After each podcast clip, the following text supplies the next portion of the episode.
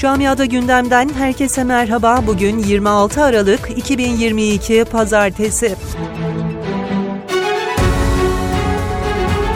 Fransa'nın başkenti Paris'te Ahmet Kaya Kültür Merkezi yakınlarında açtığı ateş sonucu 3 kişiyi öldüren 69 yaşındaki William M. yabancılara karşı patolojik hale gelen nefretini itiraf etti.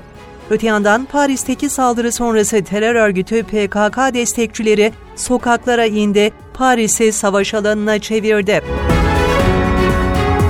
Hanova'daki Türk toplumu Abdülkadir Sargın'ın cenazesinin yanlışlıkla yakılması konusunda yetkililerden daha geniş açıklama bekliyor.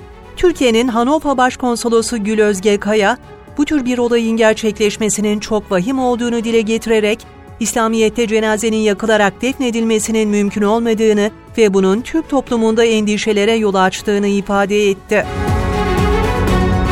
Almanya'da başlayan grip salgınının Alman ekonomisine maliyetinin 40 milyar euro olmasının beklendiğinden hareket edildiği açıklandı.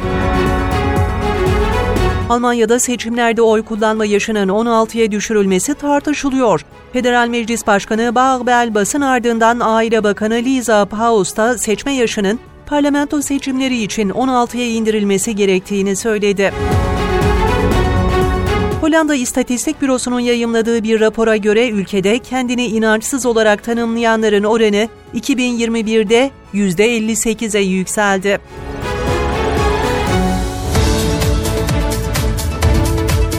Camiada gündemin sonuna geldik. Sağlıcakla kadın.